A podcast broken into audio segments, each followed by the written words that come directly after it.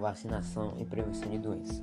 Foi em 1798 que o termo vacina surgiu pela primeira vez, graças a uma experiência do médico e cientista inglês Edward Jenner.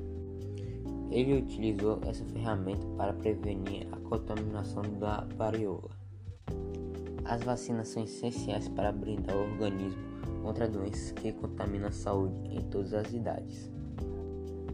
Para produzir as vacinas, os cientistas primeiro têm que identificar o agente causador das doenças características, então depois eles avaliam em busca a formula, formulação ideal da vacina. Depois de testes é que se inicia a chamada fase pré-clínica.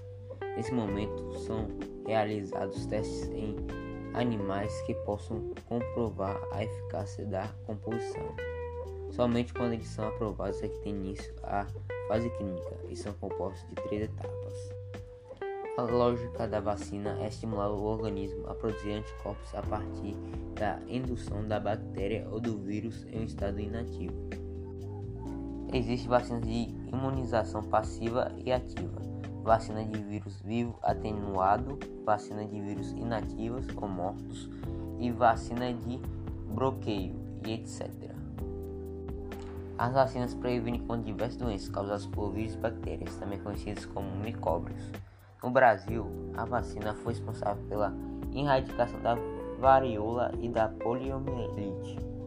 O movimento anti-vacina é uma posição mais ou menos organizada da vacinação pública, oriunda de uma ampla gama de críticos de vacinas, algo que existe desde as primeiras campanhas de vacinação.